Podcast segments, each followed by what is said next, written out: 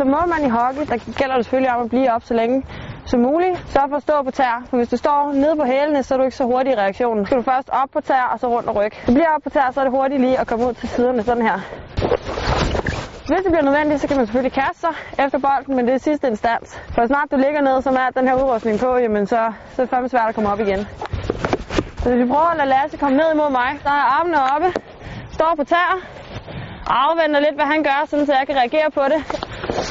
Og stikke lidt til ham. Så snart han så skyder, så gælder det selvfølgelig over for mig at reagere ordentligt på det. Så vi må ikke slå ligesom sådan, men vi må parere, men det er samme med stokken. Man må ikke slå, men man må parere. Og selvfølgelig bruge den som en helt almindelig stok, som de også bruger på markedet. Udendørs, så er det meget ude på cirklen. Indendørs, der, øh, der er meget mere aktiv. Kommer ud til cirkelkanten. Det er en meget mindre cirkel, så jeg vil meget bevæge mig ude i kanten af cirkelkanten. Stå og være klar til, at de kommer ind.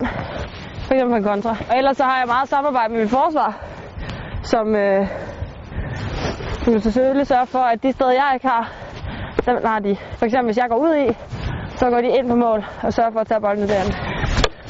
Du har mange muligheder, selvom man ser robotagtigt ud. Du skal Lasse ud og lede efter bolden i det grønne.